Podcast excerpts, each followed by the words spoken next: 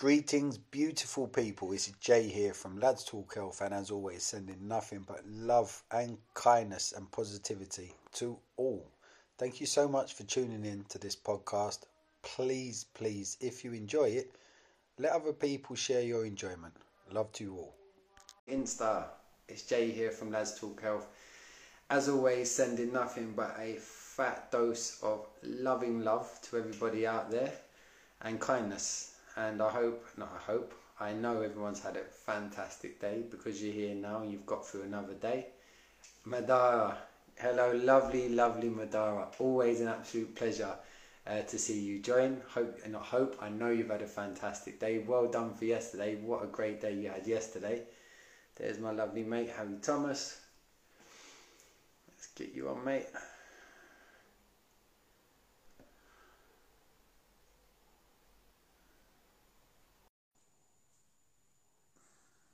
Should be jumping on any second.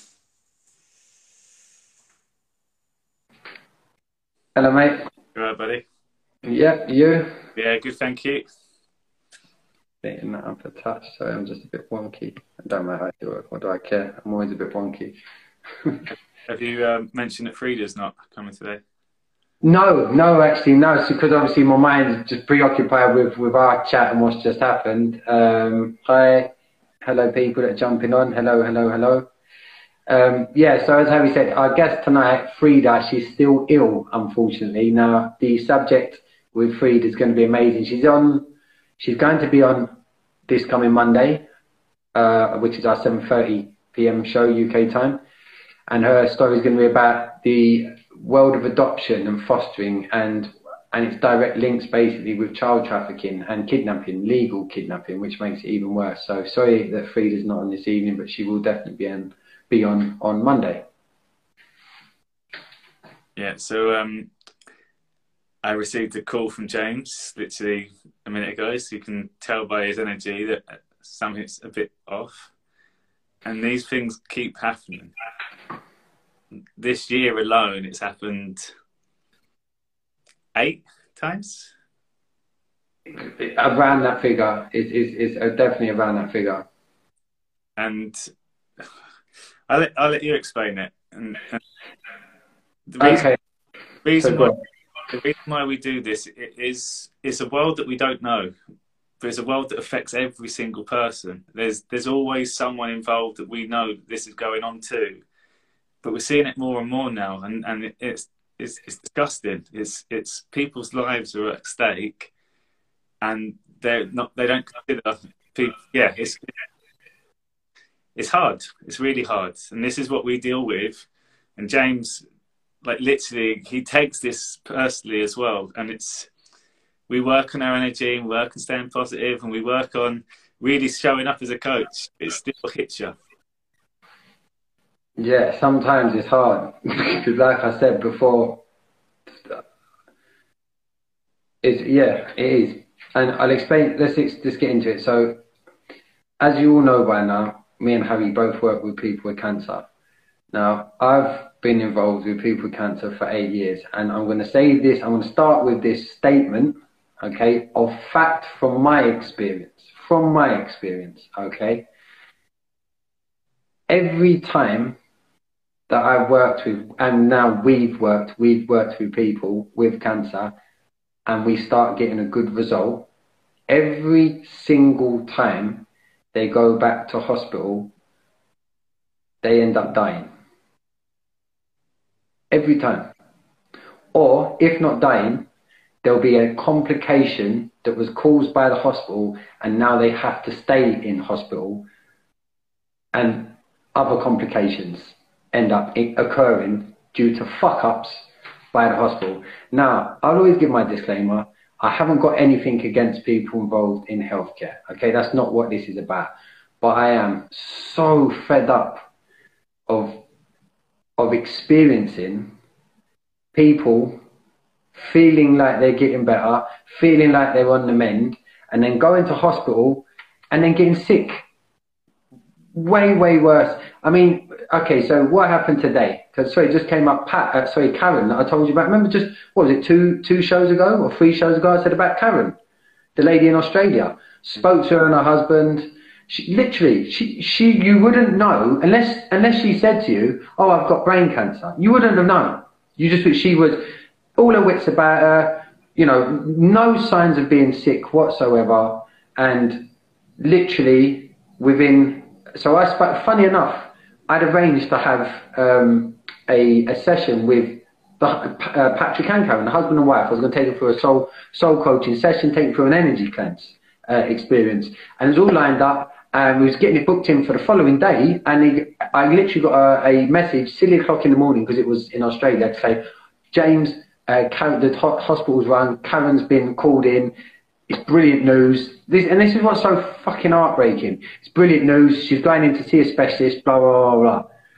So I've been touching base with Patrick every now and again over there. The following sort of couple of weeks.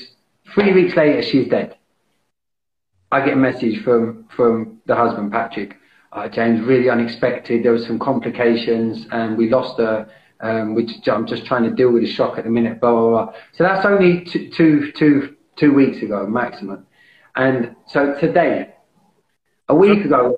Go to John as well. Go to John as well, mate, because John. Yeah, John. Okay, so dressed it, and again, Karen, rest in peace, you beautiful son. I know you're around, and same to John as well. So John, 70 year old man, um, his daughter reached out um, because basically the hospital said nothing could be done.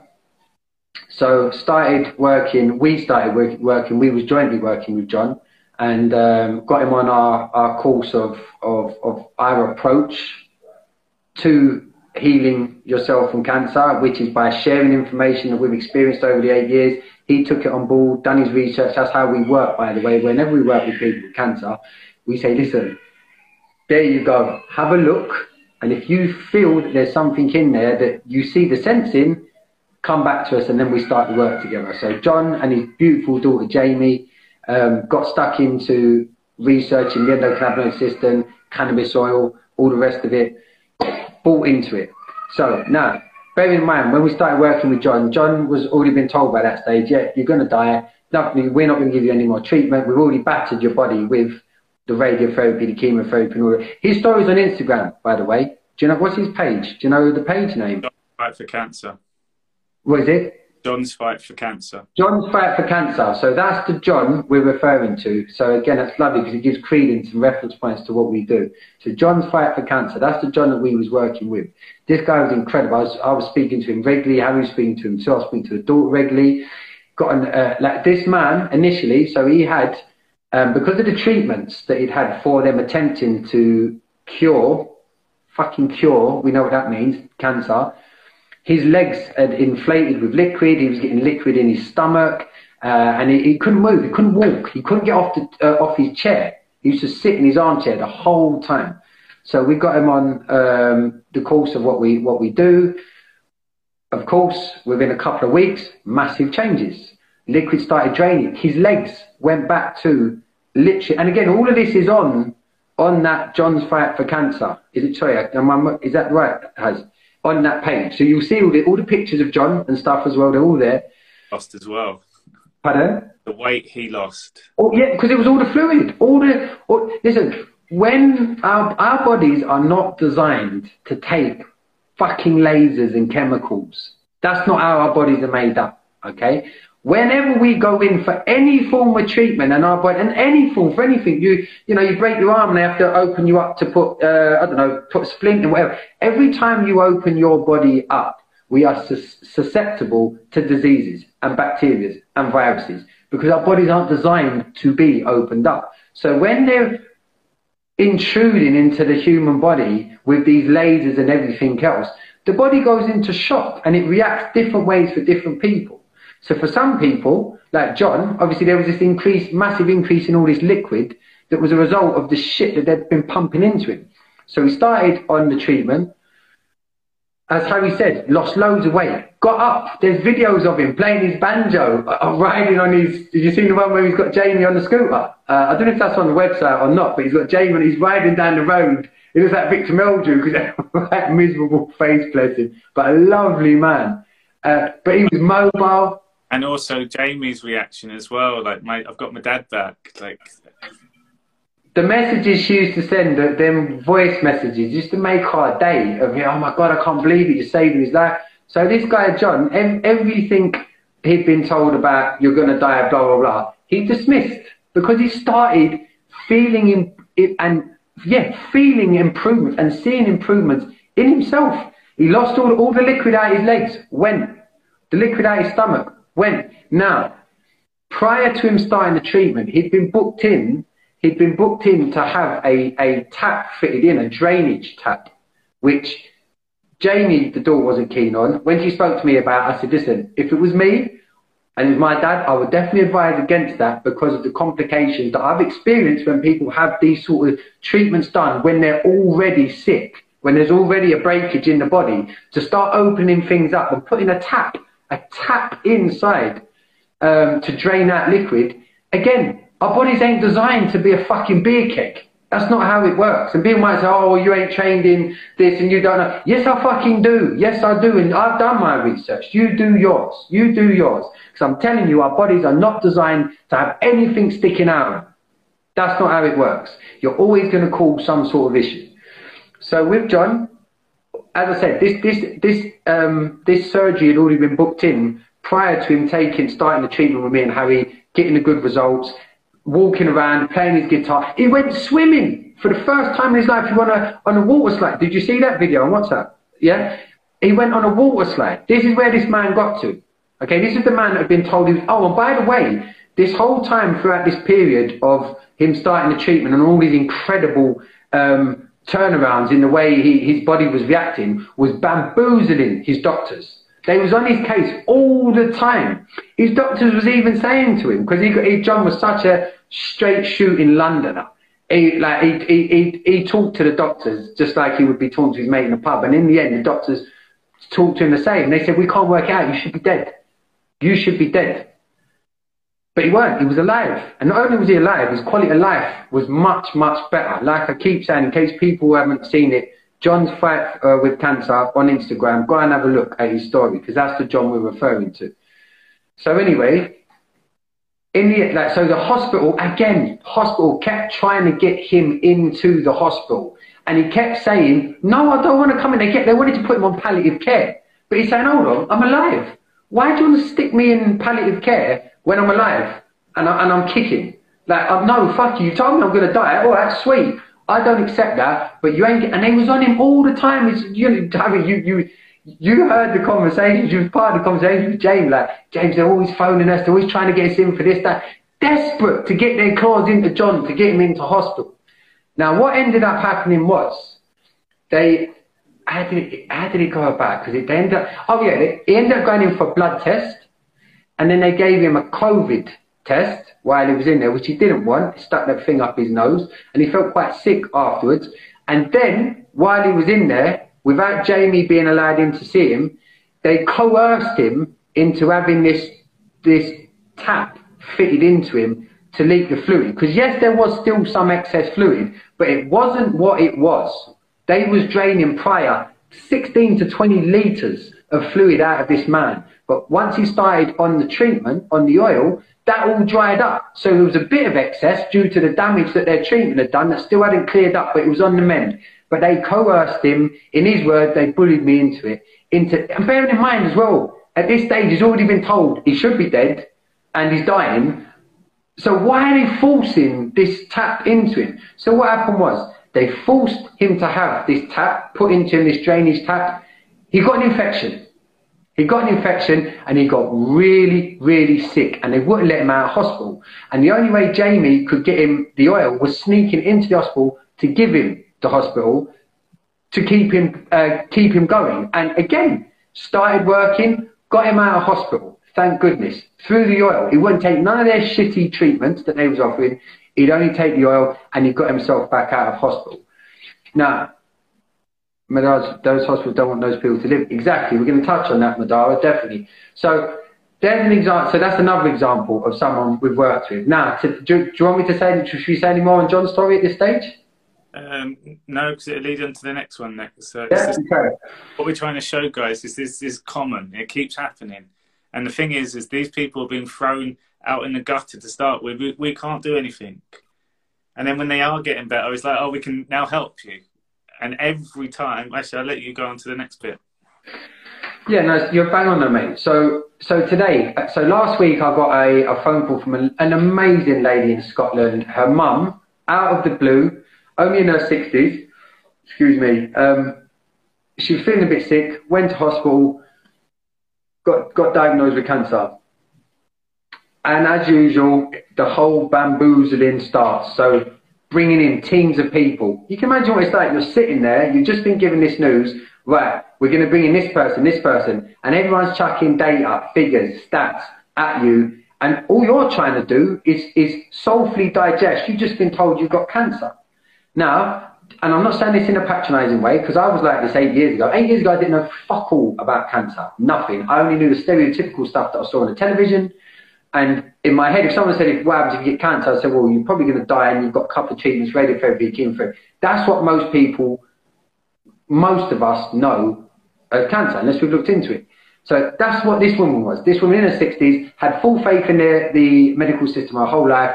Her, uh, her views on cancer was just like everybody else's was. Oh my God, I've got cancer. I could die. I'm going to have to have these horrible treatments. So she's digesting that and they're pumping all of this information at her. Um, scaring her, obviously, scaring the life out of her. and so they've said to her, right, we need to get you in for the treatment. Uh, and we, you know, I can't remember if it was radio or chemo on this one. I want to say chemo. One of the treatments, anyway. We're going to get you in for treatment. So the daughters who reached out, the daughter who reached out to me, uh, which, like I said, was about two or three days after her mum being diagnosed, she reached out and she was like, "Oh, um, James, I've heard." Um, how did she reach out? I think it was through someone else we'd worked with.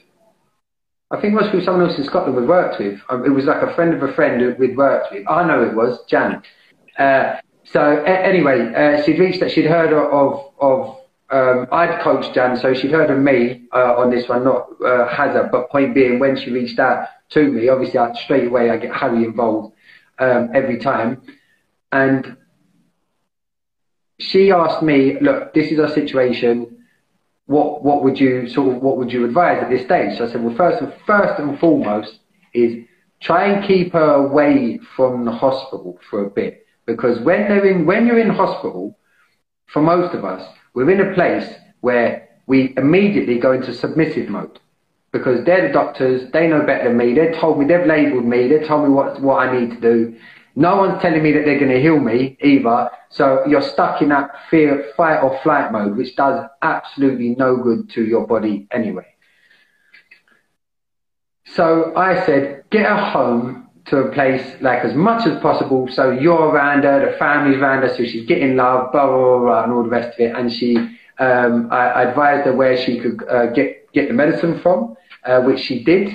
So I said, right, give me a buzz back when when it arrives. So then I can start advising you on, on like a bit of a what I've experienced as a bit of a care plan, if you like, for for you to have a go at, which is natural. There's no detrimental effects at all. I got a call today. I was like, ah, it's arrived. She went, yeah, it had arrived a couple of days ago, but unfortunately, since I spoke to you last week, things have got a thousand times worse. I said, what's happened? I said, well, no, she said, number one, they won't let my mum out of the hospital. I said, why? She said, because they put in this tap to drain her and she's caught an infection and her immune system's completely shutting down now. I was raging. It was, it was John all over again. Exactly the same thing. They put it in to drain liquid out of this woman and they cocked it up. Now the daughter, this daughter was really savvy as well, and and and the ladies who's suffering, her sister, so the daughter's aunt as well, they're right on the ball, was up the hospital every single day saying, "What's happened? What's happened?" She was fine. Yes, you told her at this stage, "Oh, sorry, missed out a massive part, missed out a massive part." So in the space that I'd spoken to her, they changed the diagnosis to right. we're really sorry now. It's terminal, and we're not going to uh, be able to give you the. They gave her a round, at least one round of the treatment, because that they do. They they force this stuff through quick. if they can. Because guess what, people? They get financial kickbacks for cancer treatments. Prove me wrong. Prove me wrong. In fact, it's the only medicine that doctors, oncologists, hospitals, surgeries, anyone involved in um, referring people for these treatments and gets committed gets a kickback when it comes to cancer treatments. Why would that be? Interesting. So she'd had a round of it. They decided after that round, we're not going to do anymore because there's nothing more we can do with you. Okay? So at that stage, of course, and by the way, this woman, bless her, this woman, she must be in a, I assume because of the, of the daughter's age, this woman's got to be touching 70 years old, but fit as a fiddle, mentally on point. She's saying to them, you need to let me out of here and go home. If I'm going to die, I want to go home to die. You're not going to keep me in here. Like, and she was saying, uh,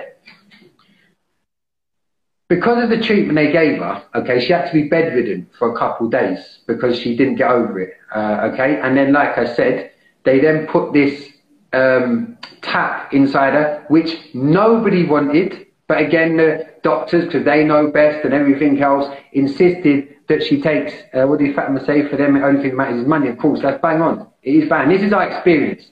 So no one, no one can dismiss our experience with this stuff either, because this is what we're experiencing. And again, today is the same shit all the time.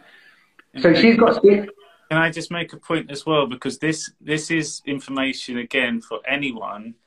Is the diagnosis is normally the, the worst part of this as well because people go in just for a routine check. They might feel something's wrong.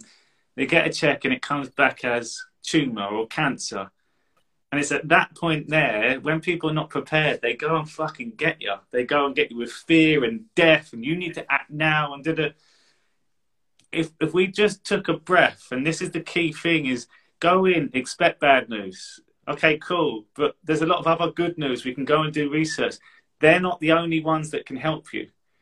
And we say that more and more now because it's the same thing every single time and if you just know this information to share on at the at the least, it gives people a, a bit of a, a kickstart because you're not starting off in a, in a, deeper place with the fear and then trying to pull yourself out of it. And and it it's frustrating because it's all the time now. And I, I'm going to be working on in the UK of actually issuing documents now to these people because it's it's constantly and and when we're working with these people, the families and stuff, we get close with them.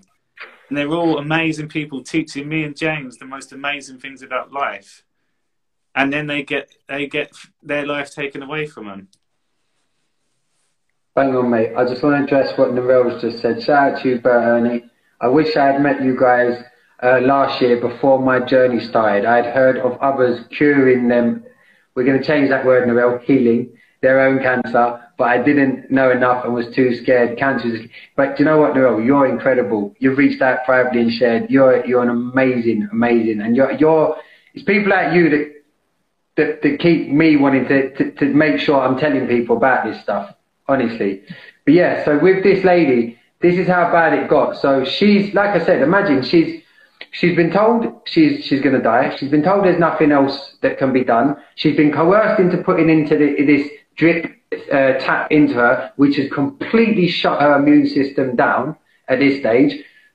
The doctors and, and, and nurses saying, no, we're not going to let you home. We can't. Blah blah blah blah blah. And what what makes it worse? This is the fight of this woman. This is what the daughter was telling me. She said, my mum's so determined. She's trying to get up out of bed just to stand up so that she can feel her limbs are still working because she's telling me, I want to uh, say the lady, the daughter's name, uh, let's just call her Sally. She, the mum's saying to Sally, Sally, and they need to let me stand up. They need to let me try and walk around and live. I can feel my body shutting down. Why won't they let me stand up? Why won't they let me exercise? This is the sort of thing that goes on. Oh no, no, you can't. You got people. I'm telling you this as a frigging fact. No matter how sick you get, no matter how sick you get, your body still wants to live. No matter what's going on. Your body's made up of billions and billions and billions and billions of different parts and things and microbiomes and cellular, but we know the cellular mem- membranes, which are millions and millions of cells within your body. Every single one of them wants to live all of the time. No matter how sick you get, that's how the body works. How do you want to pipe in? And your soul, out of all of it, your soul wants to live. That's the one had the whole experience. That's the one saying, "Get me, get me up." And the Precisely. soul crushed.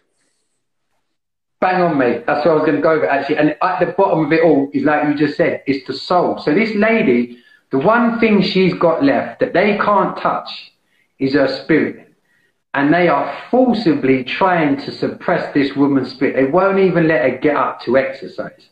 It's just unbelievable. Keeping her in bed. And she's telling them, I'm going to get bed sores. My legs are going to shut down. She's telling these people what is happening to her and what's going to happen. Please help me prevent this from happening. Please let me go home. They won't let her go home. And now, because of this, she started, thank goodness, she started again. So the daughters have found a way to get the oil into her with ice cream during the day. Uh, and she started on the oil today, funnily enough. That was a really funny story that daughter shared with that. But, and again, this is the thing, we've, we've all, within this shit, the souls that are involved in it are shining lights and uh, there's still room for joy and humor, which I just find so humbly, humblingly incredible. And, but my point is, is that's two people we've just given you the same thing. Both of them, definitely. John, on the mend, on the mend, walking about, all the rest of it, ready to live his life, going swimming, going down water slide, saying to the doctor, no, no, you told me I'm going to die, leave me alone kept on him, kept on him, kept on him. In the end, they killed him. That's what I, that's my opinion. That's the opinion of his daughter. They killed him. That's what killed him in the end. Then this lady today. Then Scottish Joe, another Scot actually. Shout out to you, Joe, 70 years old. Yeah, 70 years old. This one. so this man already had cancer once. Used RSO oil. For those who don't know that is, you can private message us to find out more information used RSO to cure him. What the heck did I just say? to heal himself of, of cancer. Done that once. Already done that in his journey. Okay? Unfortunately, what's this? Sorry, I don't have the time to watch you live tonight. Though. Oh, thank you very much. Especially common law info. Yeah, we're going to do some more on that stuff. Um, yeah, so unfortunately, ah, that's what happened. Sorry, I missed that uh, knocked me off a bit there. So this guy healed himself of cancer. But what happened was, because the doctors and the nurses couldn't work out work out how what had happened, they said to him, "Please make sure you come up for your PSA count, which is when you go up every month where they do a test to see your blood levels and how much how much cancer is in your blood." So he's going up all the time, and his cancer is basically down to nothing, absolutely nothing. He's, and he's seeing the same nurse. Now this was going on during COVID. Now there's a relevance to this. So he was going up for six months. Go on, mate. Do you want to say something? I'll do it. Carry on. Um, he was going up to the hospital for six months. Okay, uh, it was I think it was once uh, once every two weeks. He was going up for two different tests, but one of them was the PSA count, and he saw the same nurse. He said every single time. Now he built a relationship with this nurse. He built a relationship. He'd go up there. Joe, he's such a lovely jovial, just a beautiful man, Joe. Anyone would get on with Joe. So he used to have a bit of banter about, and he said, he said, James, every time, every time I went to see her, she would try and get me to take the COVID vaccine. And I kept saying, no, I don't do vaccines. I never have done vaccines. I'm not anti-vax, but I've just never done them. I'm feeling good right now. Why? I've just beat cancer. Why would I take a vaccine? So anyway, this is going on and on and on and on. And he said, James, in the end, she sort of just got me to a point where I just I just agreed to it. So in the end, he went and uh, the, on my children, if any of this, um, um, there's no why would I say this? If, you know, there's no reason for me to share this. So what I'm about to tell you is, as incredible as it sounds, this actually happened. So in the end, one of the times he went up there, she said, "Oh, you can have your COVID vaccine," and he was like, "Oh, go on then, let's have the COVID vaccine." So he had the vaccination on a Monday. Wednesday, he started feeling really, really sick. And he said, James, I felt like the cancer was back. He said it was, it was just weird. I didn't understand what was going on. So he got so sick that his partner had to take him up to, uh, to the, back to the hospital. Went in, done a PSA count, cancer spiked all of a sudden in his blood. He went, he was talking to the nurse that had been there the whole time. Obviously, I don't know if she was assigned to him or what, but was there on the day. And he said, like, what's going on? He said, like, all I've had is the vaccine and my cancer's like come back or spiked, my PSA spiked and I feel really sick. And he said, well, actually, that is one of the potential side effects of the vaccine. It's in like, you know, it is in the, in the small print. And he was like, why didn't you tell me? And she's like, well, it, it, we just don't expect that to happen. Like, it's such a minute chance. And he's, but it has happened. That's happened. I had that vaccine and now my cancer spiked. So now, bless him, he's on that journey again, having to go down that same route again that he did before to try and heal himself from the cancer. That's a true story. So that's someone else this year. Who else has been this year? Daisy. Daisy. This is this is a 15 year old girl 15 year old girl. Imagine this, your daughter, your child, 15 years old. First and foremost, misdiagnosed for the best part of a year. Although the mum was saying, shout out to mums, mums, motherly instinct always says, you know better than anyone. If you've got a feeling, mum, go with it. No matter what your husband tells you, no matter what the doctor tells you, you've got an inkling to something's not wrong with your child. I'm telling you, the, the connection between mothers and their children is something what, from my experience, that is more powerful than anything I've ever seen in my life. So this mum knew, if I've heard of this happening, why didn't she give informed consent? Good freaking point. And we should touch on that after Happy Herbal as well, because none of us are getting this consent. Look what they're doing to the kids now. So Daisy, 15 years old, mum knew something's wrong.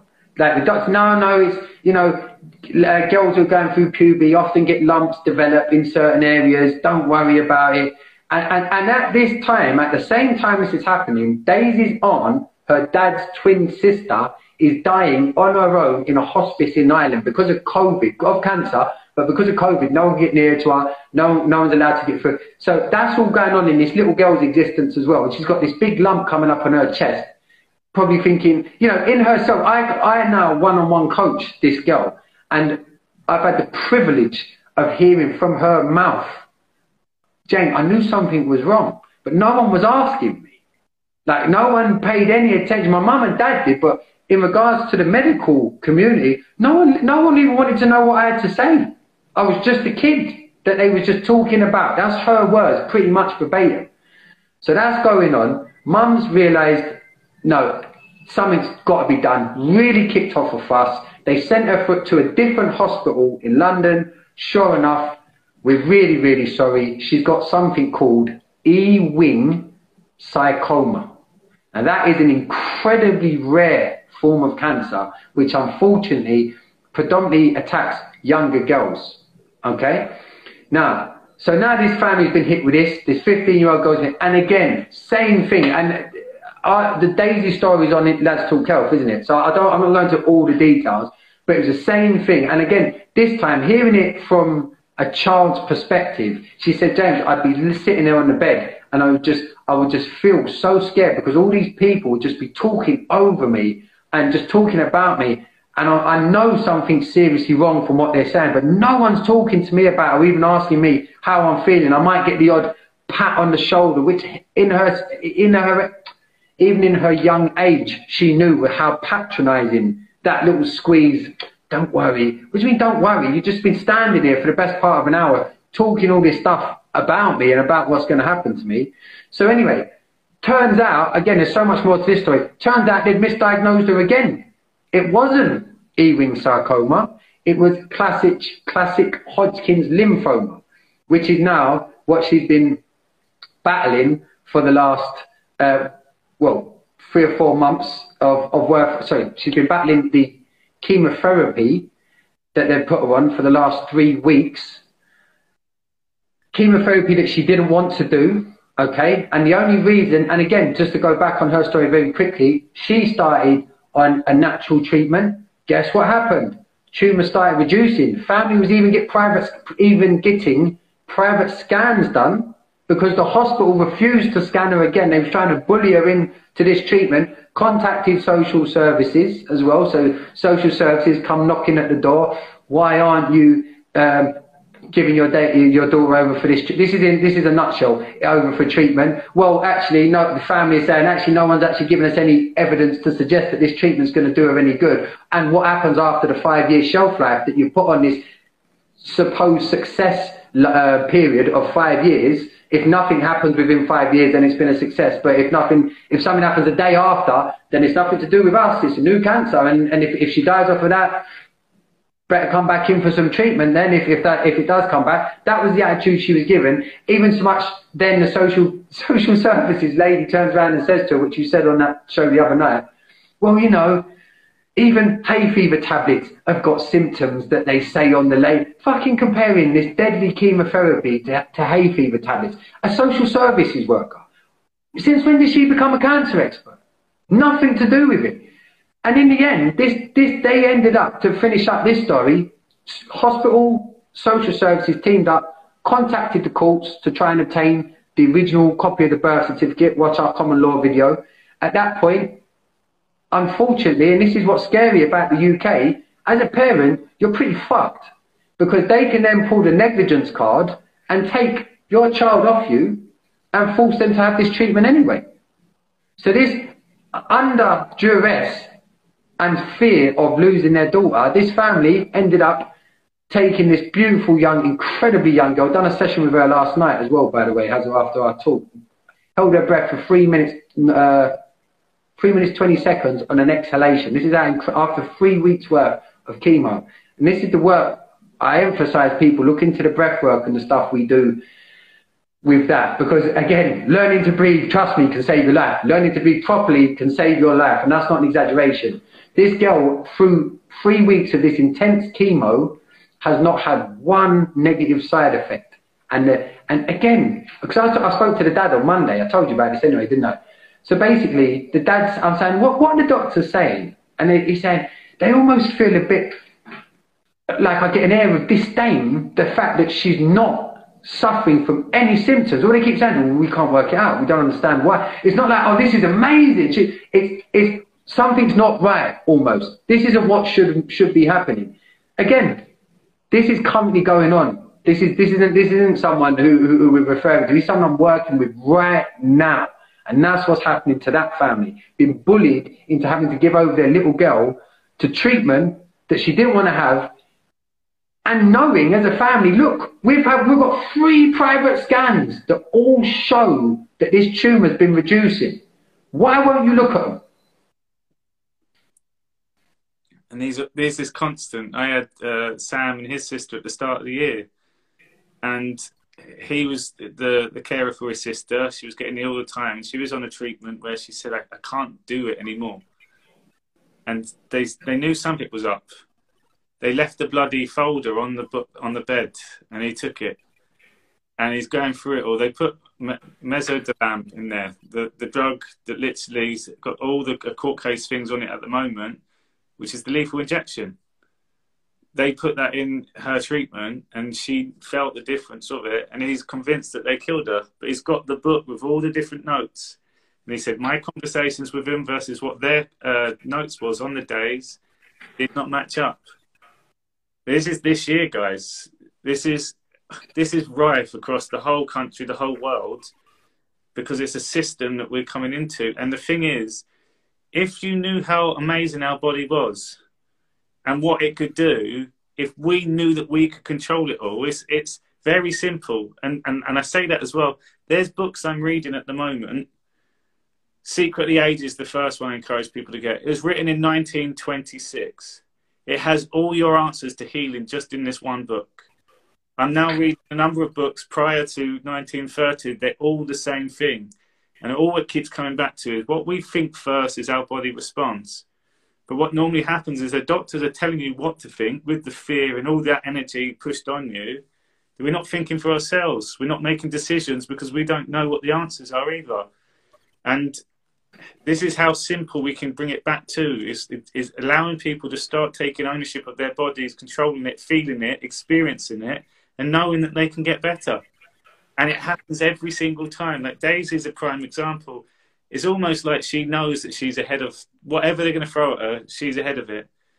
But what is happening still. It's fucking the insides up. No matter how strong we are, it's like you're putting yourself on the back foot. Where if we just took ownership of different areas of our life, we would see the changes quite quickly. It, things don't have to be rushed at all. That's another thing with cancer. It doesn't have to be rushed.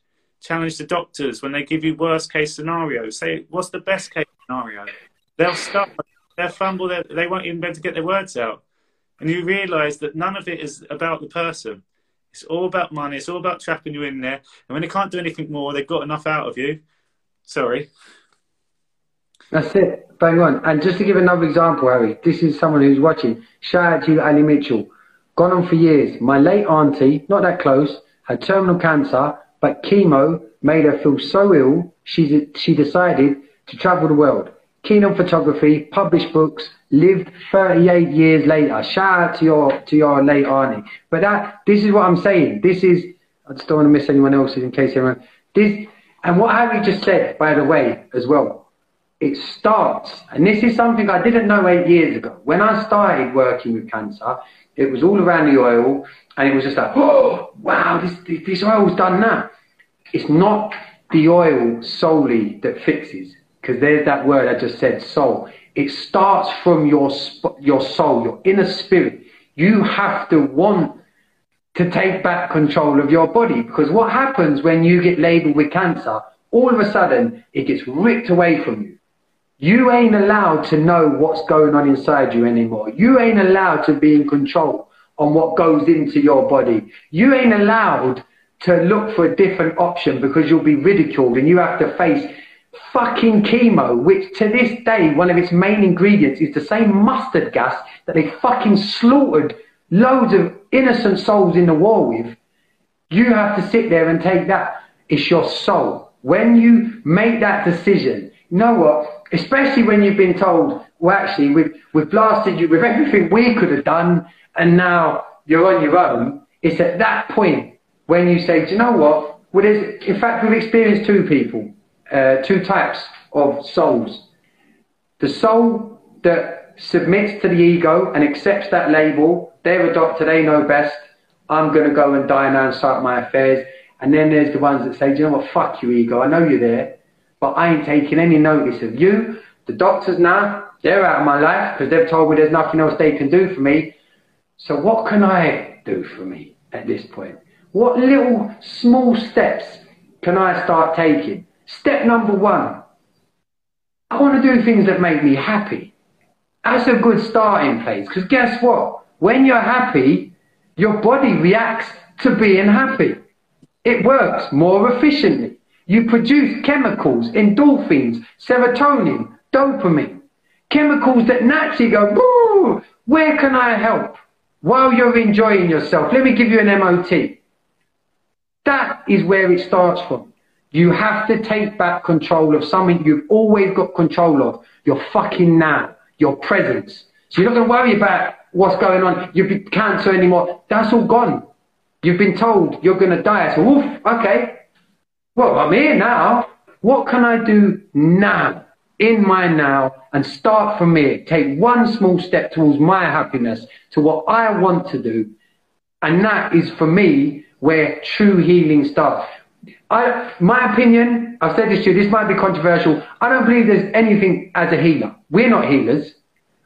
You can share information with someone to empower them to have a choice to start taking steps. But true healing starts from the person's spirit from that inherent wanting to live. Yeah, bang on, mate. And again, just listen to this then. You get two options, right? The person each time is receiving it. So it's the person. You have one option. We're going to pour this poison down you that everyone knows is poison.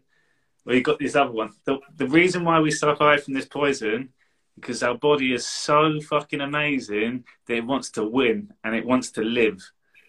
So it can handle all this poison going through them up to live.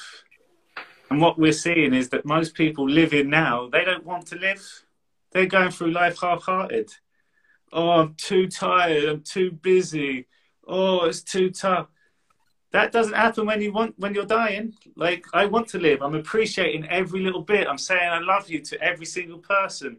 I'm, I'm literally giving gratitude because that's what matters. So if we literally zoomed out, and this is the way that we should live our life, we should learn from the human beings. We should learn from every one of our brothers and sisters because we're here. Let's go to all the people that are dying and let's say, okay, what do we need to do? They'll tell you the answers. Me and James won't need to. I need to protect my energy. I need to eat better. I need to feed myself with good, positive people. I need to hug people. I need to just enjoy my life, do creativity, have meditation. They'll tell you.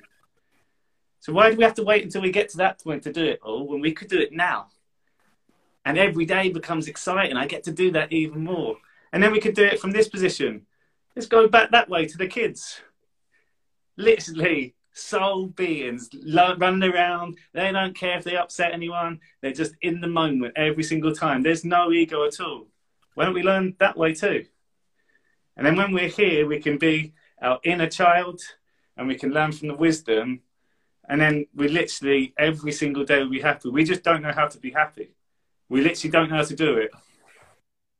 Bang on, mate. And you just said something there which is so imperatively important because it's interesting. And this was a big validation for me. Um, I, from my experience, the, the ones that we've seen the best results with are the ones that have gone back to the inner child. They've gone back to basics. What makes me happy? What makes me feel nice? What do I want to do? What do I like doing? As a child, all you want to do is what you want to do. I've got a 10 year old and a 3 year old, which are classic examples of that. And yeah, they throw tantrums when they don't want to get to do what they want to do. Now, working, so working with adults that go back to those basics of owning their innocence.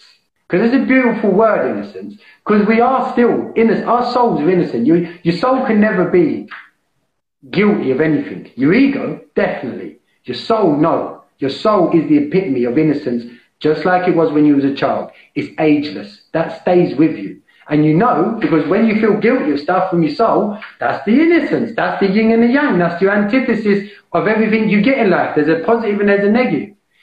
Working with a 15 year old girl, she's still living her innocence.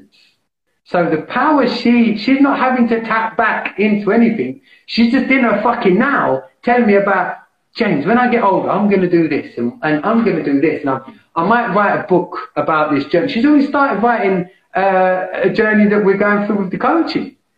Like, it's incredible. It's absolutely incredible. And, oh man, I, do you know what's made for really good? the one thing tonight that's made for really good is Daisy.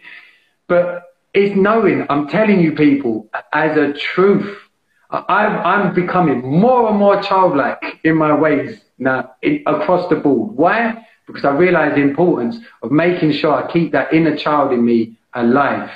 And that's my place that I'm going to go to for, for a gauge or judgment. Because guess what? That inner James, that small little boy James, he's still that same innocent boy that will tell you, big silly bollocks up here, what you doing? Like, and let me know with them feelings of guilt. I tap into that now to help me prevent from getting sick. And I'm being dead serious.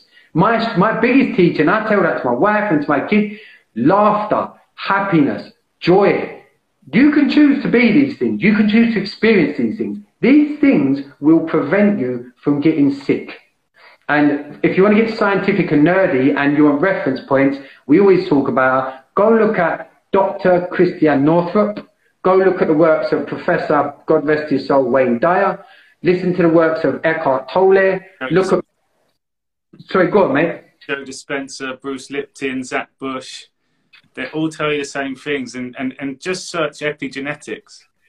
It's the gene expression, even oh, it's in the family. Um, I must have it because my grandparents got it. That's bullshit. It's a myth. 5% of our genes are hereditary. But what is hereditary is the lifestyle and the environment and the thoughts that we take on from the family. But whatever someone says, oh, it's in the family, that's a myth, and it's been proven time and time again. I can send all the different studies for it. Only 5%, they reckon. So that means 95% of our gene expression we can change. We're not told that. If we can change it, then we change this. And quite quickly over time, it's a program. We live to, have to live that life program. not a one-time meditation. Oh, I didn't feel anything.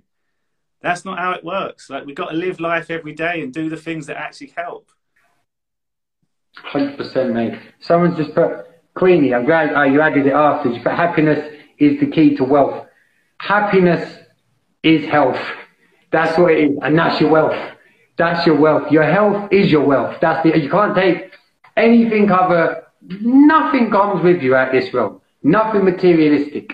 From what my experience is with death now, and after experiencing death firsthand, with a gentleman thousands and thousands of miles across the pond to where I live, coming to see me in my dream the night he died, which changed my life forever. Yeah, I'm telling you this your happiness is your wealth and it is your health. Do the things that you know inherently are right. Be kind. Be jovial. Choose to be nice. Why would you not? Choose to be happy. Why would you not? Why would you, when these are things, they don't cost anything. And what we know is, every time we're kind, what happens? I feel good. Every time I'm happy, I'm feeling fucking pretty good there as well.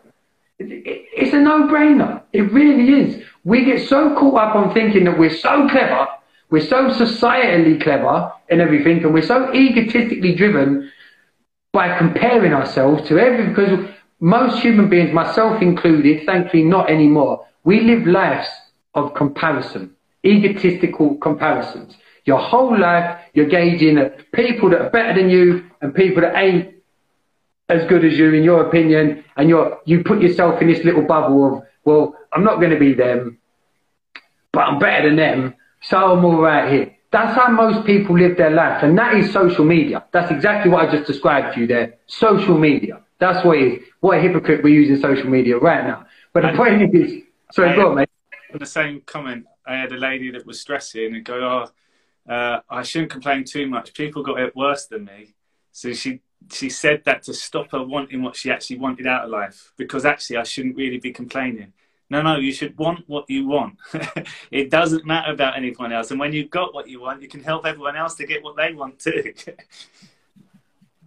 Bang on, mate. I love this. Uh, pre just where's that comment? Rudolf Steiner is what, yeah, amazing.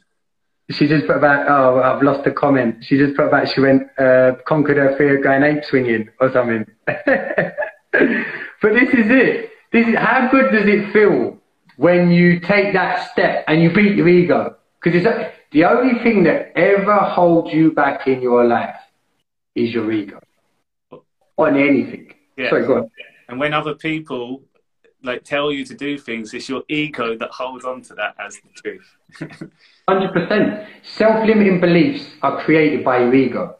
What's this comment? Let's have a look. I totally agree. Since a few years of trauma and sadness, I've been getting illness, so I know exactly what you're talking about. So presently, I've been making myself happy. Do you know what, as well? The beautiful thing is, you don't even have to make yourself happy. You just be happy because your soul is happy. I'll just show you is, guys, if you just quickly close your eyes for me. Again, let go of the ego. Go, what's going to do? Just close your eyes. I just want you to think of a loved one smiling, laughing, an overwhelming amount of joy. Now look at me. In that one instant, there was a chemical change that took place in your body. Fact. That, that's present moment. That's how simple it is. Not easy. That's how simple it is to come back to present moment now, now, now, every time.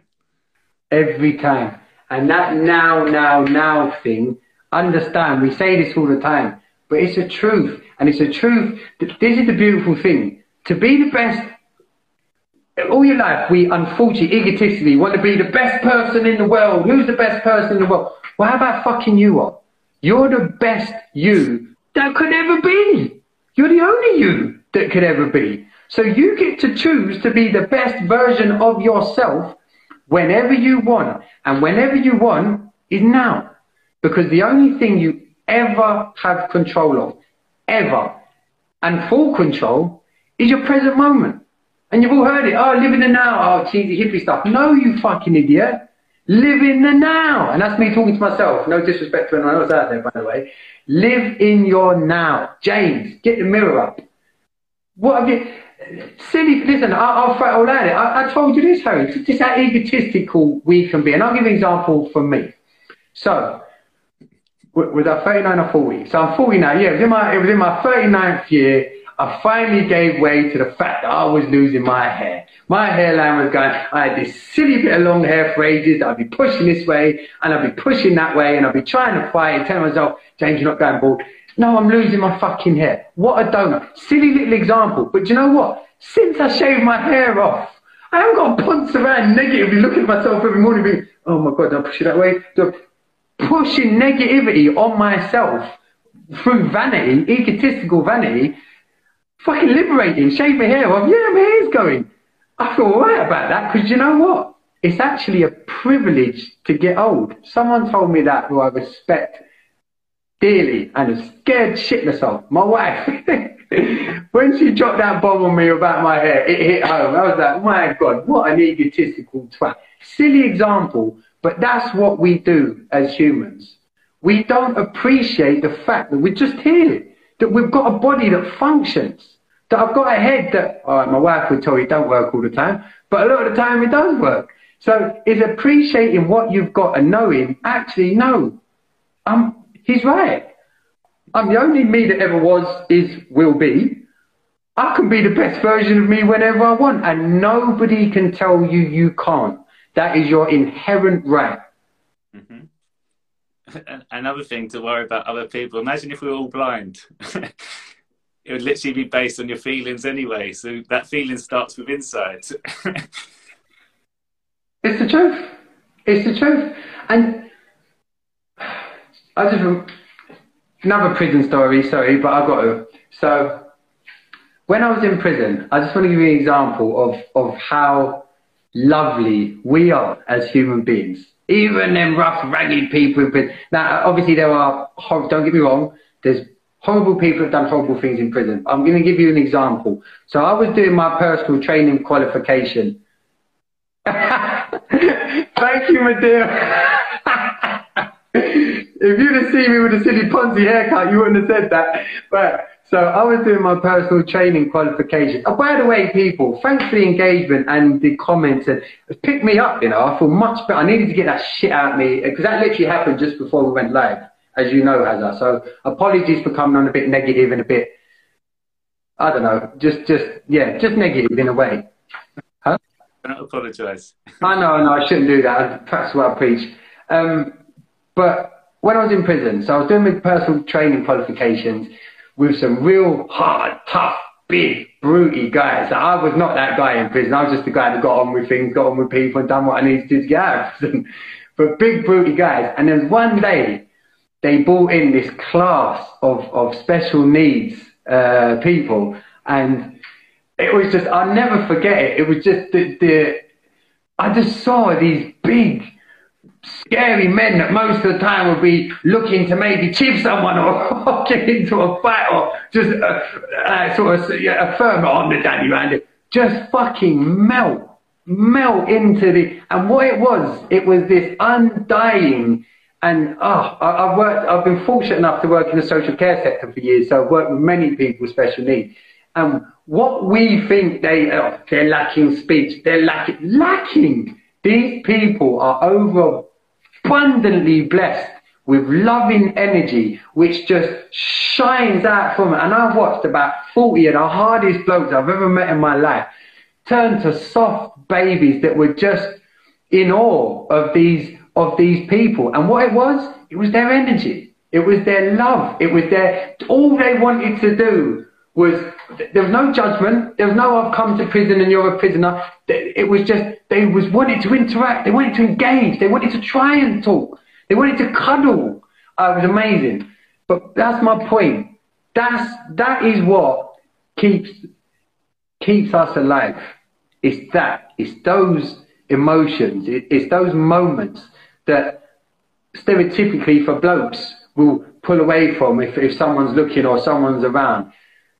You're, you're, you are, you're self-persecuting your existence with your fucking ego, which does absolutely nothing for you other than put you in a box of self-compartmentalization where This is your box, and you can't be anything more than that. That's you. Don't try and be anything more because I'm going to trick you into thinking that you're going to fail. Well, guess what? Think about any time you've taken that brave step.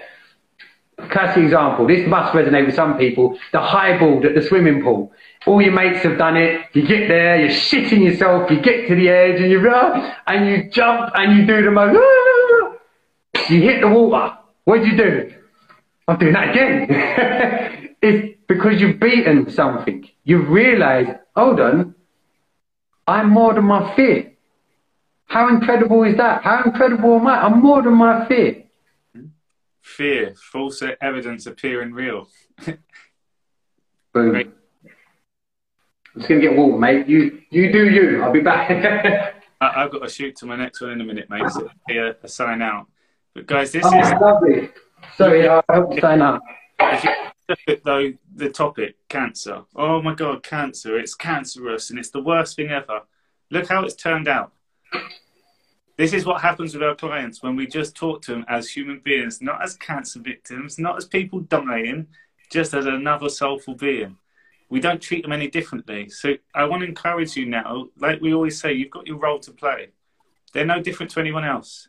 In fact, you're mostly more ill than them. We've got all these other things going inside internally. So the first thing we need to do is treat them as anyone else, but pay attention to your energy because sometimes we feel guilty or we don't know how to treat it, we don't know how to approach it because we're scared. Pay attention to your energy first. Come from that place of good question and then turn up as that person. This, the second one, hugs. Every time you hug someone now, with the intention, I'm giving some energy over. Doesn't need words. Just give a hug. And I tell you, you'll, you'll feel just as good as what they feel it. And the third one, what I'm going to ask tonight is one in two people at the moment getting like this all the time. We all know someone. We're not saying that we can heal uh, or cure. We're not giving any of that. But I can tell you what we can do is give someone that massive bit of positive energy and giving that person that platform to go, I am here. And I really want to encourage, please do share this out to people. Please connect us. We literally give uh, phone calls to everyone. Like there's no charging. We, we, obviously, we make money from doing this as well. This is coaching. We don't treat people any differently either. But what people get out of it, what the family get out of it, the understanding, the education, the new friendship. And again, it's our role to play. So Lads Talk Health is a, it's a multifaceted platform and it only works when we've got people like you guys coming on to watch as well. And yeah, I'm loving the last few weeks. It's been amazing, and it's there's a movement happening, and it all starts like here. Beautiful, mate. I'm gonna keep mine short. I, was, I, I, I, just, I just want to walk off. That was amazing. I just want to say thank you. Actually, I want to say thanks to you as always because I was. Well, you heard what I was like before we went live. I was fucking fuming Absolutely. And you know what? Back to that conversation we had about can your soul be justifiably angry? Yes, it fucking can. Because for me, if anger's being used for good, and this I might be totally wrong, but I'm going to stand on this for my truth tonight. That anger, it needed to get cleared out. It got cleared out. I feel so much better. And like how you said, I just want to say, I genuinely so humbled by the responses we're getting for people, the people that have been reaching out privately. Yeah, you're you're really lighting up my life. I know that at the moment. So thank you very much, Hazza. Amazing. Honestly, love to everybody out there, and uh, we're back. Oh, my Bromley on Sunday, 5 p.m. Yeah. Five o'clock. Take thank care, people. Evening. Thank you so much for listening. If you've been interested in this content and want to reach out, for instance, one on one or group or community coaching, please don't hesitate to. You can find us at Lads Talk Health on Instagram, on Telegram. If you're interested in the natural plant medicine, search for Rick Simpson Oil, best Rick Simpson Oil forward slash cannabis oil forward slash THC oil. You'll also find us on Instagram at Lads Talk Health. We've got a community membership site. If you're interested, please reach out. The membership site is www.ladstalkhealth.com. And again, love to all.